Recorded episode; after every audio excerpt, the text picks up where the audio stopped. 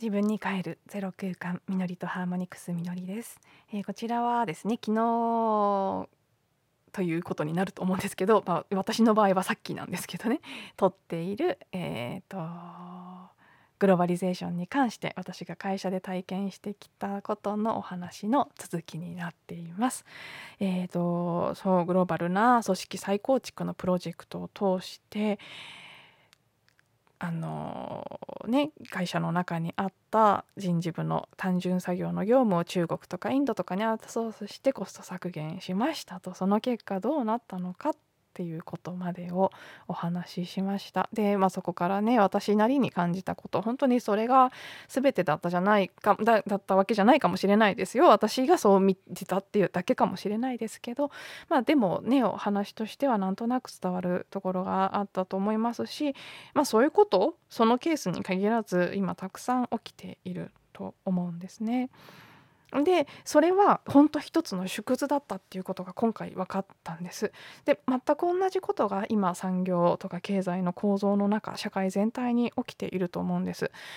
あのまあ、理想論で言ったところのね机上の空論的に計算したコスト削減という名のもとにたくさんの単純作業工場での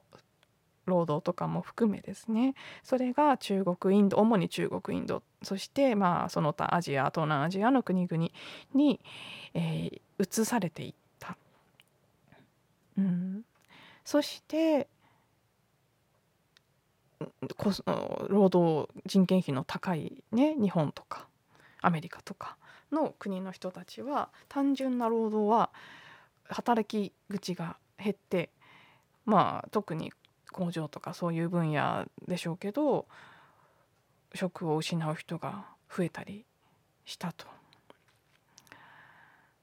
うんまあそれがなんかそのね非正規の労働者が増えたりした一つの要因かもしれないですけど、まあ、よくわかんないですけどねそれで解雇された工場とかが閉鎖してそこで職を失った人たちがその後どうなったかっていうやっぱりそんなに一人一人見ていくことはできないのででも全体としてはやっぱり雇用の問題っていうのが起きている。そして 一方で 私たちはそれはあの音声で言うところのおとといね私にとって昨日の音声の話になっていくんですけどどこで誰が作ったのかよくわからないものを買うものすごい距離輸送されてきた食べ物を買う。で逆にまあだから本当に街の構造とか見てたら分かりますよね。すごくねスーパー大手のスーパーっていうのが増えて地元の小さな商店街が潰れちゃうとかっていうことはすごくたくさんあると思うんです。で特にね大手のスーパーも今だとコスココストコですかね日本ではこみたいにあの外資のものも増えていると思う。あアマゾンとか？ね特にこのコロナ禍でアマゾンも多分すごく儲かってるんでしょうけどアマゾンの中国製品の多いことアメリカと中国が仲悪いなんて嘘だよねっていつも思います。まあもちろんそれはね国としてのアメリカ国としての中国ということではなくそのね昨日の音声のな昨日まあだからこの音声聞く側にとっては一昨日になりますけどえっ、とそうまあ中国のあの仕組みを使って儲けようというスキームの中にいる方たちのの中で中国と、まあ、仲がいいということだと思うんですけどうん。まあね別に中国が悪いとかそういう話ではないですけどなんか不自然だなっていうのは感じますし私は私が感じる限りやっぱり食べ物であれ洋服であれもっと国産のいいものがあるなら買いたいでもそれがどんどん難しくなっているでそのグローバル化してやったことの利益は私のさっきまで話していた会社のケースと同じでごく一部の人の利益になっていく。そして結果その、ね、トランプさんが訴えていたような、うん、自国民が疲弊してそれによってまあ一部の何国民ということすら言うことのできない人たちだけが利益を得て、えー、ねあのトランプさんのスピーチの中にあった単純な2つの原則ですね。自分たちの国のものを買い自分たちの国の人を雇うと。シンプルですね。それが、まあ、難しくなっているっていうさてっていうことですよねでまあ これで昨日の音声ねさっきまで私が撮っていたこれの、まあ、前段の音声の冒頭にいきなり結論を言っちゃったみたいなところがありますけど私たちが自分たち自身一人一人がやってることと、まあ、全く構造としては一緒といえば一緒なんですよね。自分たちの中のことをまずやるまず大事にするっていうことをしないで、えー、外側につながろうとしたり外からの評価を得ようとしたりした結果ということも見えてきますね。それでまああのどんなことが起きていたかそしてグローバリゼーションっていうのが実際どんな問題を引き起こしているのかとか本当にこれでいいのみたいな継承の部分が、まあ、一つのこうメッセージとしてあるんですけどもう一つね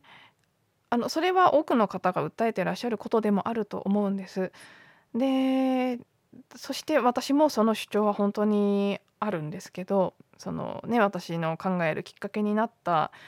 トランプさんのスピーチに賛同している方たちなんかも同じ考えだと思うんですけど私がもう一つここでね付け加えたいなと思うのは私自身体験してきた近くでその間近で本当にもうリアルにその場にいてそういうことに、まあ、実際自分も手を染めてきた痛みも見てきた痛みもあります。だからこそもう一つ感じることはそう。だからといってそれをやろうとしてた人たちに完全に悪意があったわけじゃないっていうことなんです。まあちょっとねバカだったなとは思いますよ。だけど良かれと思ってという部分も確かにあるんですよ。全面的に悪だったっていうわけじゃない。なのでさっきも言った通りそのねディープステートとか呼ばれている人たちのそのこの構造を利用して儲けようという欲深い人たちと呼ばれる人たちの奥の奥のうん一番の奥にいる人はすごい悪なのかもしれないですけどでもそれも分かんない。一体誰誰なんだそれはって感じですけど。でも少なくとも末端の人たちそっち側の末端の人たちとか末端までいかなくても表に出てきているような人たちは多分良かれと思ってるんです。そのやり方しか知らないっていうだけで。それは当時の上司を見ていて思うことなんですよ。別にまあ若干あの人によってはね上の方に行けば行くほど血が通ってないなっていうちょっと仲良くはしたくないなって思う人たちは多かったですよ上に行けば行くほど。だけどまあもうちょっと身近なね部長とか本部長とかそういうね、役員の中でも下の方の人たちとかそれぐらいに関して言うと悪い人たちではなかったんですむしろいいとこもいっぱいありました。でもどうしていいか分かんなかったんですよ。その人たちはその人たちの立場で会社の経営を良くするという役目があって。で実際コスト面で課題の多い会社でもあったのでなんかよくわかんないけど何とかして毎年コストを削減しなければいけないっていう使命に駆られていてまあねその一方で役員さんたちいっぱいお給料もらったのどうなんだっていうところもありますけどまあでももうなんかそれはどうすることもできないその時その場にいた私たちからするともうどうすることもできない現実だったのでにわかにはですね。その中でなんとか日々毎年やりくりしていくために本当多分ね良かれと思ってたんだと思うんですよ。うんちょっとどこの段どこのレベル以上が悪意があったのかちょっと分かりませんけどでも多分なかったと思うんですよね誰も。もちろん欲深さみたいなものはあったと思います。そういう意味でのまあね罪深い人たちも少数いたかもしれませんけど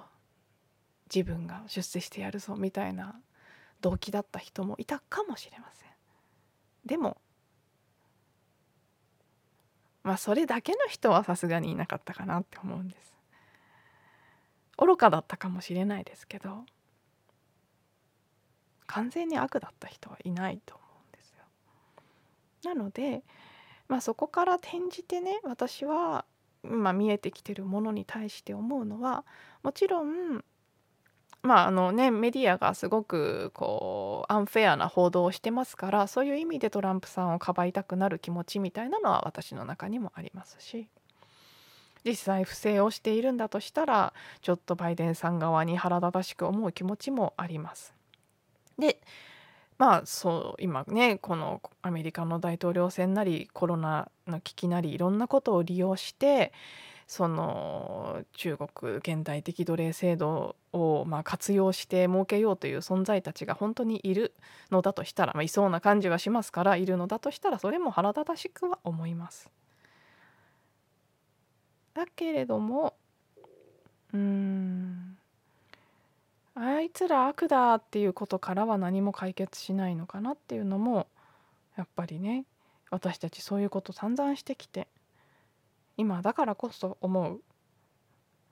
そのやり方じゃないんじゃないかなっていうのもあるんですよね。うん、なのでこれが、まあ、今起きてることが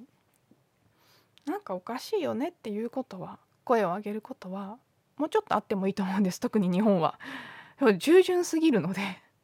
それはそれは私もですけど従順すぎたと思うんです今まで。なのでもうちょっとねあんなねマスクするしないで大騒ぎするアメリカ人みたいなのが素晴らしいと言いたいわけではないですが何にも文句も言わず全員してるっていうのもそれはそれで気持ち悪いよねみたいなじゃあこれで本当にね刑事罰とか言われたり全員ワクチン接種しろとか言われても本当にみんなやるの？っていうなんかそのことのがコロナより怖いよって私はいつも思っちゃうんですけど。まあこれがねもしかしたらある意味ではだから第二次世界大戦に突入してしまったそのメンタリティーなのかもしれないのでやっぱりちょっと目を覚まさなきゃいけない部分はあると思うんです。その操作されやすさという意味で。なのでまあねこんな風の時代ですしせっかく。一人一人が本当に感じてることとかをね、こうやって SNS とかを使って発信できる時代になっているからこそ、まあ、もちろんちょっとねトランプさんの件見てると SNS も全然あのー、怪しいっていうかマスメディアと同じじゃんっていうところも見えてはしま見えてしまった部分はあるんですけど。またまた私は Facebook とかは全然エネルギー的に好きじゃなかったのでやっぱりねみたいなところもありますけど、まあ、でもねあのあの頃と比べればはるかに風通しが良くなってきてる部分もある。それを利用した別のコントロールもあるけどでも良くなってる部分もある。なのでやっぱりこうねこう思うこんなの変だと思うみたいなことは声を上げていきたい。だけどそこでまあいわゆる分断っていうやつですよね。誰が悪いんだっていう話とかあっちなのかこっちなのかみたいな話にどうしても私たちは持ってかれやすい傾向がありますから外側に悪を見つけたって本当は解決しないですよね。なのでそう。一個前の音声の冒頭が結局結論になっちゃうんですけど。私たちが今世界で見ているねこう誰に操作されてるのかわからないけれども起きているグローバリゼーションっていうのはその世界で起きてることで見ると外側の誰かにしてやられてることのように感じますけれども本質的には自分たち一人一人が自分に対してやってることの現れでしかないとも思うんです。なのでまあねまずはもちろんトランプさんみたいな方はご自身の役割としてアメリカファーストっていう風に叫ぶ必要があったかもしれないですけど私たち一般市民のレベルとしてはまず私ファーストを丁寧にやっていく。でまあおかしいって感じることはおかしいって言ってもいいし。でそれと同時に、まあ、私は個人的には何でもクリーニングちゃんとしたい派なのでそれを自分の記憶として受け止めてクリーニングしていく。でそれをしてるうちにもしたまたまね私がこうやって音声を配信している流れの中で何か大きなこう組織なりね、NPO とか財団とか何か分かりませんけど何かの組織で実際活動を起こすことが巡ってきたらもちろんそれも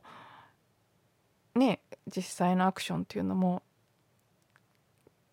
やっていくことがあってもいいのかなとは思いますけどやっぱりまずは内側のことそれしかないなっていうのもまあ同時に感じつつの改めてねこの社会の今の現象が思い出させてくれた私が触れてきたものグローバリゼーションっていうのが一見良さそうに聞こえるんだけれども実際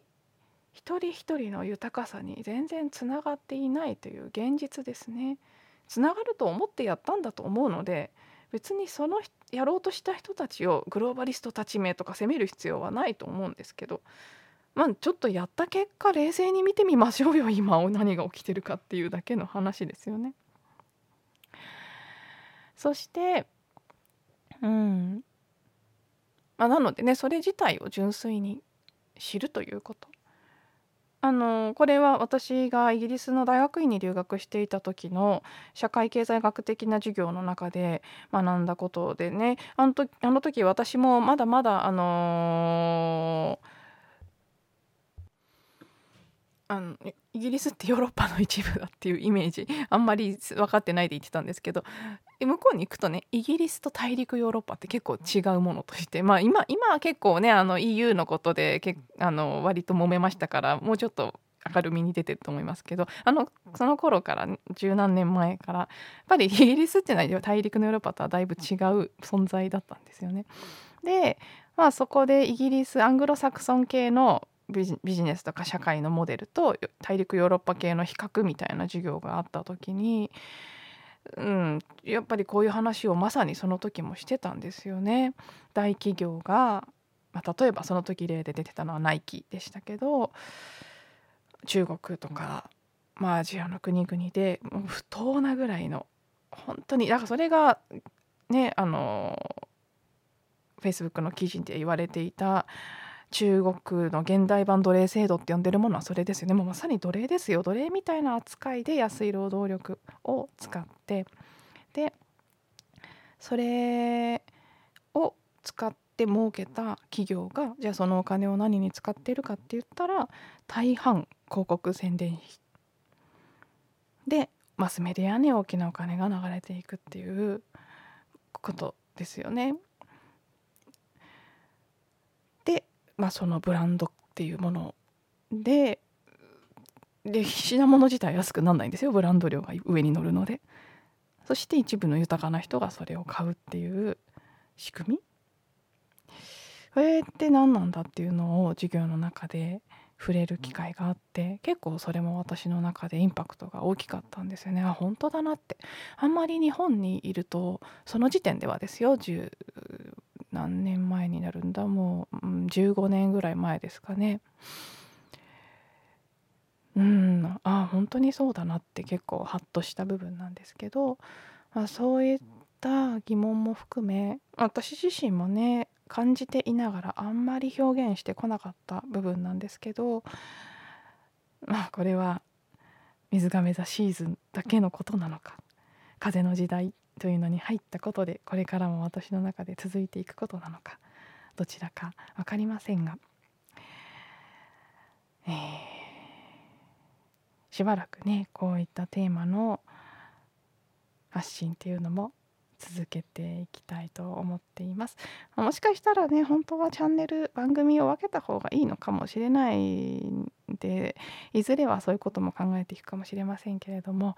当面はこの自分に帰るゼロ空間の中でその時思いつくテーマを